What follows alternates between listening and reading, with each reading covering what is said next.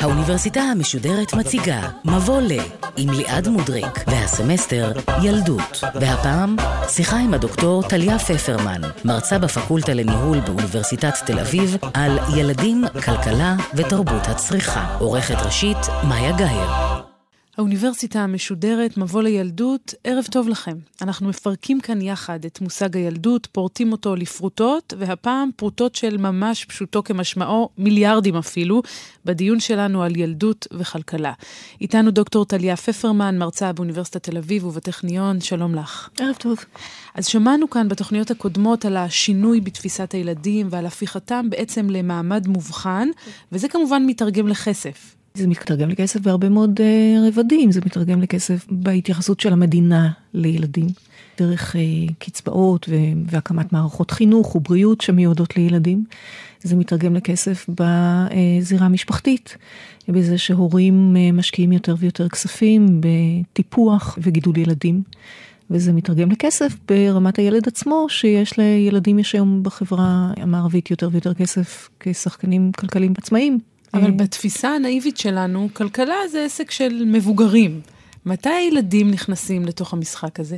צריך להפריד פה בין שני דברים. בין התפיסה שלנו, החברתית, התרבותית, הדימוי, שבאמת מפריד בין ילדים וכלכלה, לבין החיים, שכמעט אף פעם לא הפרידו בין ילדים לכלכלה. כלומר, בדימוי של החברה המודרנית עד לעשרות שנים האחרונות, אחרי מלחמת העולם השנייה, ילדים נתפסו כמופרדים מכלכלה. ילדות זה טוהר, זה תום, זה משהו נקי, זה משהו אידילי, לא קשור לאינטרסים, לא קשור לחישוב, לא, לא קשור לטרנזקציות של השוק. אבל למעשה, לכל אורך ההיסטוריה, ילדים תמיד עבדו. הם היו חלק בלתי נפרד מכלכלת משק הבית. ולכן הם היו בתוך הכלכלה, בתוך עולם הכלכלה. תמיד עד שהם הוצאו משם במהלך החצי השני של המאה ה-19 והחצי הראשון של המאה ה-20. זאת אומרת, הם תמיד היו שם, אבל אולי לא כשחקן רשמי מוכר שהתיאוריה מכירה בו, החברה מכירה בו. נכון. נכון, בעצם הם תמיד היו שם, מה שאת קוראת התיאוריה, זאת אומרת המחקר ההיסטורי מכיר בו במהלך המאה ה-20 כשילדים הפכו להיות אה, נושא למחקר, הם נושא די חדש למחקר אקדמי. בכל דיסציפלינה שהיא, בוודאי שבכל מה שקשור לכלכלה. אה, אבל אה, כן, הם תמיד היו שם, האמת היא שקצת כמו נשים, תמיד היו שם, אבל לא בדיוק היו מרכז למחקר. מעניין. אם רגע אולי נשרטט את המשולש הזה של ילדים, משפחה ומדינה, אז מה היחסים הכלכליים בין כל אחד מהקודקודים של המשולש? מדינות, יש להם אינטרסים דמוגרפיים וכלכליים, והאינטרסים של הדמוגרפיים והכלכליים תמיד אה, משיקים או מעורבים זה בזה, שלובים זה בזה. מדינה רוצה לשלוט בכמות האוכלוסייה שלה, היא רוצה, בדרך כלל זה נתפס כיותר תושבים, יותר חוזק עד התקופה המודרנית. אבל גם בתקופה שאנחנו קוראים לה המודרנית, מדינה רוצה שיהיו לה אזרחים. המדינה העכשווית, כשאני אומרת מודרנית זה הרבה זמן, אבל כן. המדינה של, של המאה ה-20 והמאה ה-21 רוצה שיהיו לה מספיק תושבים שעובדים. שתורמים לכלכלה ישירות על ידי זה שהם מפרנסים את עצמם, יוצרים משהו, משלמים מיסים, גורמים לפריחת הכלכלה, לתמ"ג, זאת אומרת, לא מספיק שיהיו אזרחים, הם גם צריכים להיות אזרחים איכותיים. בוודאי, יש תמיד את ה trade-off הזה בין איכות לכמות, בכל רמה, גם ברמת המשפחה. אבל מדינות מאוד uh, מחפשות אזרחים איכותיים. מה זה אזרח איכותי? אזרח איכותי זה אזרח שתורם בכל מיני מישורים, אבל לענייננו בעיקר בכלכלה. שהוא עובד, שהוא משלם מיסים, שהוא יכול לייצר גם ערך אה, מוסף למדינה כמשק ברמת המקרו, אבל גם למשל להחזיק את כל המערכות שדואגות לשאר האזרחים, אם זה לאזרחים מבוגרים שיצאו כבר משוק העבודה וצריך לשלם להם פנסיות, ואם זה לאזרחים של העתיד, זאת אומרת ילדים, שצריך לחנך אותם ולחסן אותם ולהשקיע בהם ולהדריך אותם, כל הדברים האלה בעצם ממומנים מהאזרחים בגיל העבודה. זאת אומרת, המדינה צריכה אה, לדאוג לזה שזה יקרה. אה, היא צריכה להיות מעורבת בזה. איך היא מעורבת בזה? אה, למשל, היא מעורבת בזה על ידי העברות כספים ייעודיות ישירות לטיפול בילדים. זאת אומרת, היא תקים מערך של טיפות חלב. כן. תקים מערך של איתור מומים אולי, או, או מעקב אחרי נשים בהיריון, והבטחה שהם ילדו את הילודים הטובים ביותר. היא תשקיע נשמע... בחינוך. הדבר הבא זה באמת להשקיע בחינוך, לעשות אותו חינוך טוב, לעשות אותו חינוך חובה, חינם. היא תשקיע במערכת חינוך גבוה, היא תשקיע במערך אולי של חינוכים משלימים, אה, של דאגה לילדים מסוגים שונים, אה, חריגויות שונות כאלה ואחרות, אבל המדינה תיצור סל של ערוצי טיפול בילדים. בצורה נוספת, המדינה גם תדאג לזה שלאזרחים הבוגרים יהיה כדאי ללדת ילדים. זאת אומרת, היא בפרט תנסה... בפרט בישראל. בפרט בישראל היא באמת המדינה הכי נדיבה בעולם בהבטחת הילודה. Mm-hmm. כשבאים לדאוג לילדים לאחר לידתם זה כבר סיפור אחר, אה, מדינות סקנדינביה הרבה יותר נדיבות למשל, אבל ישראל מעודדת באופן מאוד מאוד פעיל ונדיב את הילודה. היא גם משקיעה באופן עקיף בעובדה שהיא מנסה להקל על האזרחים הבוגרים ללדת, מהבחינה הזאת שלא רק מבחינת אה, מימון טיפולי הפריה, אלא כן. גם למשל אה, קצבאות ילדים, שזה הורדה. מסוימת של העלות של גידולי ילדים, או מענקי לימודים למשפחות אה, שיש להם אה, יכולת השתכרות יותר נמוכה. אז המדינה גם מעודדת שיהיו יותר ילדים, וגם מעודדת את טיפוחם של הילדים וגידולם של הילדים, נכון. והבאתם למצב שבו הם יהיו אזרחים בסופו של דבר יצרנים או נכון. איכותיים, כפי שקראת לזה. נכון. המחקרים שנעשו בשנה האחרונה מראים שגידול ילד עד גיל 18 בישראל נע בסביבות בין 500 ל-600 אלף שקל. Okay. אוקיי. בארצות הברית, בין יותר. 500 ל-600 אלף דולר. זאת אומרת, זה, זה בהחלט אחד המוצרים היקרים. אז בואי אולי נשמע באמת הדגמה של העלייה במחיר של ילדים בתקופתנו, הנה. The Town and Country archives are an amazing thing, and in 1978 we did a story called From Birth to BA, how much it costs to raise, it was a young woman that we focused on. The price tag then, 1978, was $300,000. Today, we tallied it up and it was over 1.7 million. The most remarkable change from 1978 is how early the anxiety over getting in begins. Which is when? Uh, it begins about six months when you start to hear that your baby should begin music classes because those music classes become feeder schools for the nursery school. The nursery school becomes a feeder for the grade school. The grade school becomes a feeder for the high school, and the high school becomes a feeder for those elite colleges. So if you have a three year old, you're too late? I think you better get cracking. אז כך זה נשמע מתוך פאנל חדשות ברשת CNBC, ממש עכשיו, ביולי 2017, והם מספרים שם שכשהם עשו כתבה בשנת 1978, כמה עולה לגדל ילד, אז uh, עמד על 300 אלף דולר, היום בחלק מהמגזרים בארצות הברית זה יכול להגיע ליותר מ-1.7 מיליון דולרים, זה פשוט בלתי uh, נתפס, והם מדברים שם גם על הטירוף הזה של להכניס את הילד לאוניברסיטאות. היוקרתיות, שמתחיל כן. כבר בגילאים המאוד מאוד מוקדמים. נכון. איכות הילדים באופן כלכלי נמדדת ביכולת ההשתכרות העתידית שלהם. יכולת השתכרות קשורה לחינוך גבוה ולאותות מסוימים שאפשר לשדר לשוק העבודה, שיש לי תעודות מתאימות מהמוסדות המתאימים, וזה עולה הרבה מאוד כסף. הזכרת קודם את ההתפתחות ההיסטורית של ההתייחסות לילדים בתוך הכלכלה, ואנחנו גם דיברנו כאן אה, בתוכניות הקודמות, ואני מניחה שעוד נמשיך ונעסוק במהפכה התעשייתית כאירוע מכונן בהקשר הזה. המהפכה התעשייתית היא בהחלט אירוע מכונן בקשר ל, להרבה דברים, אבל בהחלט גם בקשר למהי ילדות, מהותה של ילדות והשינויים שחלו בילדות. כי עד למהפכה התעשייתית וגם במהלך חלק גדול מהתהליך הזה, רוב מוחלט של הילדים עבדו. עבדו במסגרת כלכלת משק הבית. רוב האוכלוסייה לפני המהפכה התעשייתית היא אוכלוסייה חקלאית. שמתפרנסת מגידול מוצר חקלאי או, או גידול חיות איזה שהם, ושם ילדים ונשים ומבוגרים וזקנים, כולם עובדים. בתוך משק הבית כולם עובדים. זה לא אומר שזה משק בית חסר היררכיה, כן. אבל כולם עובדים בו. והדבר הזה נמשך גם לתוך המהפכה התעשייתית. מה שקורה במהפכה התעשייתית זה שדפוסי עבודה משתנים. במהלך המהפכה התעשייתית אנשים עובדים בעיקר בחקלאות, מייצרים גם בבית מוצרים שונים בעזרת ציוד קיים. הציוד הוא תמיד קטן, בדרך כלל זה מותאם לגודל הבית הקטן, ה cottage, זה נקרא cottage industry. כן. למשל, הדוגמה הקלאסית של ניתוחים כלכליים במהפכה התעשייתית זה ענף הטקסטיל. אז אה, עד המהפכה התעשייתית יש נול או יש פלך בתוך קוטג' כזה קטן, ובן אדם אחד, גבר או אישה, מתחלפים, לא מתחלפים, עובדים שם. המהפכה התעשייתית מביאה לציוד הרבה יותר מתוחכם לתביעה. כן. הוא יותר מתוחכם, הוא גם יותר גדול. ולכן הוא לא יכול להיות יותר בקוטג'.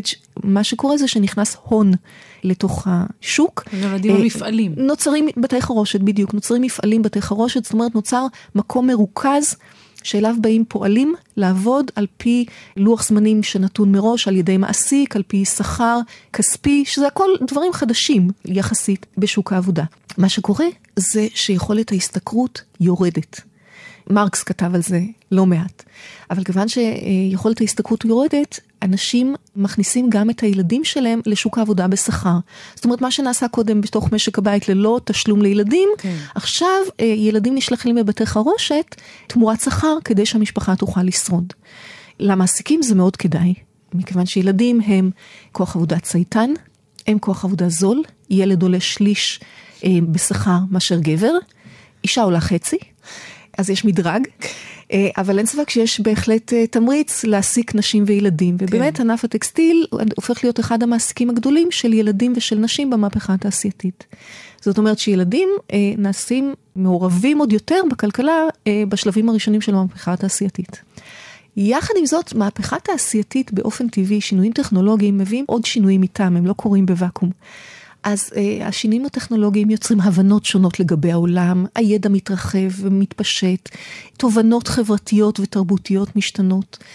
וככל שהמהפכה התעשייתית מתקדמת, אה, יש הרבה שינויים חברתיים שקורים, ומתרגמים גם לשינויים בחקיקה, ולשינויים בדרך שבה חברה ממסדת את היחס שלה לילדים. לעניין ילדים עובדים, מה שקורה זה שלאט לאט מתחילה ההבנה שילדים מקומם לא בבתי החרושת. זה עומד על שתי רגליים עיקריות.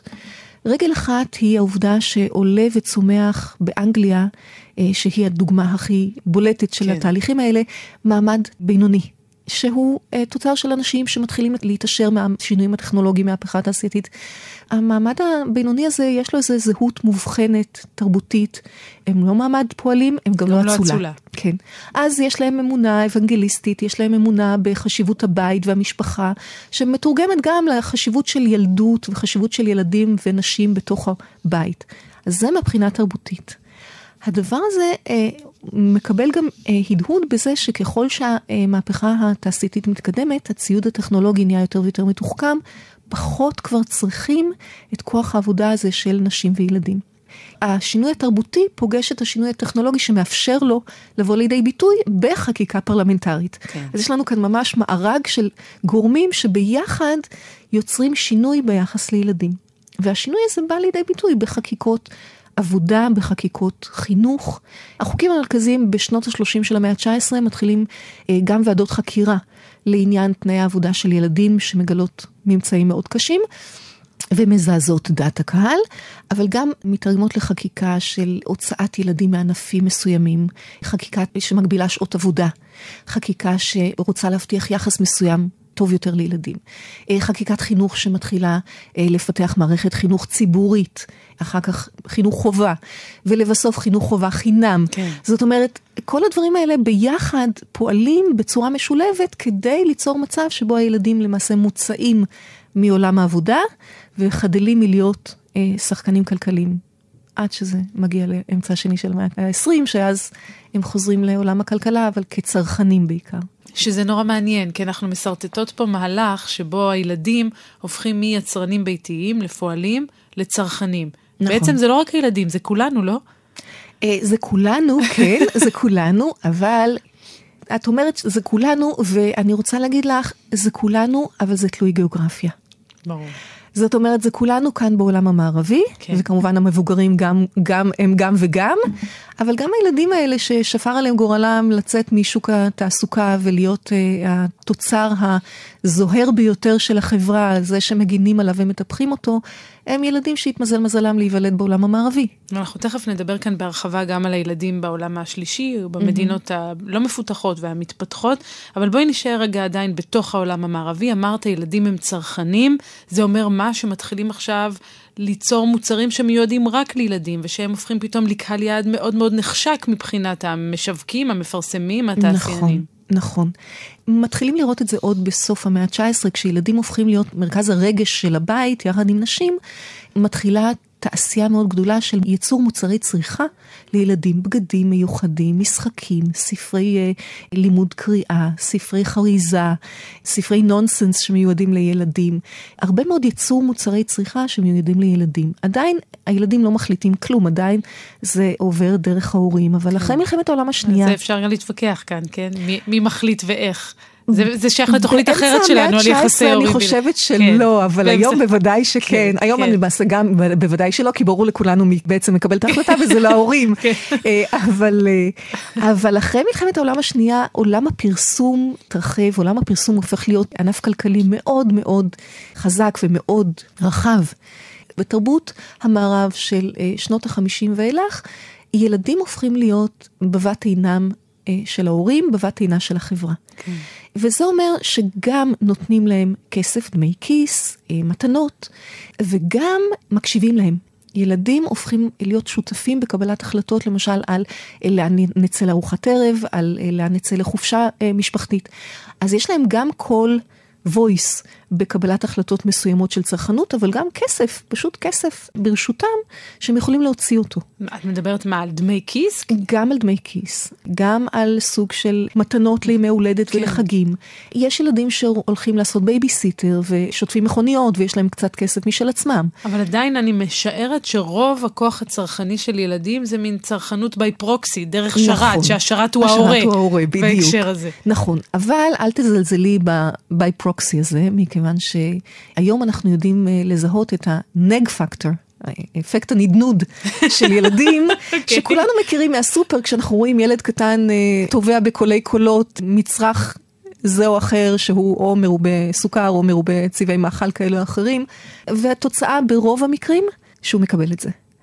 זאת אומרת, ילדים יש להם בהחלט יכולת היום להשפיע, והמפרסמים והיצרנים מזהים את זה ויודעים את זה בבירור. זאת אומרת, היום אנחנו רואים שחלק גדול מפרסום שמיועד למוצרים שילדים צורכים, כוון בראש ובראשונה לילדים, על פי קריטריונים של גילאים. הפרסומים מוכוונים לקבוצות גיל שונות, כן. ומובנים בהתאם ל- ליכולת ההבנה וההזדהות של קבוצות שונות, וזה עובד נפלא. וזה כמובן מאוד אפקטיבי, כי אנחנו מאוד. יודעים שאצל ילדים הסננים והכוח הביקורתי עדיין לא נכון, מפותח, כפי נכון. שהוא אצל מבוגרים, ולכן כל מה שרואים בפרסומת נראה אמיתי, והילד ישר ירצה לקנות את המוצר הזה או האחר. נכון. נכון, וכשעושים מחקרים ושואלים ילדים, אז חלק מהחוקרים אומרים, מזהים שילדים יודעים להגיד שהמפרסם רוצה לשכנע אותם במשהו. יחד עם זאת, מעט ילדים יודעים להגיד שהמידע שמוצג להם הוא מסולף. Hmm. זאת אומרת, יש להם איזושהי הבנה, אבל לא מלאה. כן. אנחנו מדברות גיל. על תעשייה של מיליארדים, נכון? רק תעשיית הברביות למשל מגלגלת כמיליארד דולרים כן, בשנה. נכון. חברות של אופנת עילית מעצבים בגדים בשביל הברביות האלה, וזה עוד ועוד ועוד כסף שנשפך על הסיפור הזה, כן. ואני מכניסה לתמונה... אני, אני רק רוצה להגיד לך משפט אחד, כן. שהיה מי שאמר שמטל, החברה שהיא יצרנית כן. ברבי, הייתה בשנות ה-70 וה-80 יצרנית בגדי הנשים הגדולה בעולם. מעניין, דרך מעניינת להסתכל על, על הנקודה הזו, אבל אני מוסיפה לתוך זה גם את כל תעשיית ההורות, שהפכה להיות משהו שמגלגל נכון. גם הוא סכומי עתק של כסף, נכון. שפתאום גם מלמדים אותנו איך להיות הורים טובים, וזה עוד כוח צרכני משמעותי אדיר, מאוד. אדיר, אדיר, נכון. זאת אומרת, למעשה, אם קודם אמרנו שהתפיסה הייתה שילדים אה, מופרדים מעולם הכלכלה, היום ילדים נוכחים בעולם הכלכלה עוד לפני שהם נולדו בכלל. כי בשם ההבאה של ילדים מתגלגלים מיליארדים רבים בשוק על ביגוד לנשים בהיריון, ספרים, הדרכה, קורסים, צילומים יפים של הבטן הנפלאה כן. הזאת בשחור לבן. והצילומים של התינוק ביום הראשון שהוא נולד. שלא לדבר על כל הבדיקות ומערך הרפואי, שאין לי מילה רעה להגיד עליו, אבל השאלה אם, אם תמיד באמת זה מאוד מאוד נחוץ, כן. אה, וכמה זה נחוץ מחוץ לרפואה הציבורית וכולי. קטונתי מלשפוט פה. כן. אבל צריך להכיר בעובדה שכאן מתגלגל כסף מאוד גדול. בלי קשר למה אנחנו יודעים אה, להגיד עליו פה בתוכנית, אבל זה, הם בהחלט מניעים את הכלכלה הרבה לפני שהם הגיעו. הזכרת קודם את הברביות, באמת הברביות האלה עוררו גם הרבה מאוד אה, דיון ציבורי על אילו ערכים הן מנחילות לילדים שלנו, ונדמה לי שכחלק מאווירת ה politically correct של השנים האחרונות, אנחנו רואים גם שינוי בדבר הזה. אז בהמשך הסמסטר עוד נשמע איך דיסני למשל התחילו לשנות את הסרטים שלהם, כך שיעבירו מסרים יותר פמיניסטיים, פחות כאלה שמציגים את הבנות כאיזה נסיכות חסרות ישע, אבל אנחנו רואים את זה גם במוצרים אחרים של ילדים. אז זה משהו שמגיע מלמטה, זו דרישה של הילדים, או מגיע מההורים, או שזה בכלל אינטרס עסקי, כי הכל בסוף כסף והערכים הם מחוץ לסיפור הזה? תראי, זה בטוח לא מגיע מה, מהילדים. לגמרי. אני באופן אישי קושרת את זה בצורה מאוד ברורה למהפכה הפמיניסטית. שמגיעה גם להורים, שמניעה אה, דברים בחברה, ושבסופו של דבר מגיעה לתודעתם של היצרנים, שמתרגמים את זה לאינטרס עסקי ואומרים, אוקיי, אם זאת רוח הזמן, אני אראה את עצמי עדכני ורלוונטי, ואני אשנה את המסרים שלי. אני לא חושבת שאיזשהו יצרן אה, כן, היה משנה אחרת. לעצמו, כן. כן, אני מאוד מאוד אה, רוצה לשנות את ה... בהחלט לא. כן אפשר לראות למשל אה, פרסומות היום של ברבי שמאוד מעצימות, כן? כן. אומרות, את יכולה להיות כל מה שאת רוצה. אבל צריך לזכור, זה גם אינטרס כלכלי. אבל המסר הוא, את יכולה להיות כל מה ברבי. שאת רוצה, בתנאי שאת קונה ברבי. בדיוק. בואי נדבר רגע על תאגידים. אנחנו רואים איזושהי השפעה של הגלובליזציה גם על ילדים? כן, אני חושבת שכאן יש כמה דברים להגיד. קודם כל, אנחנו רואים את העובדה שהצרכנות של ילדים מושטחת. העולם שטוח, גם הצרכנות של ילדים מושטחת. את יכולה למצוא היום ילדות בסקרמנטו ובבייג'ין ובריו דה ז'נרו משחקות עם אותה ברבי. כן. אוהבות את אותה ביונסה. Hello Kitty. אה, Hello Kitty.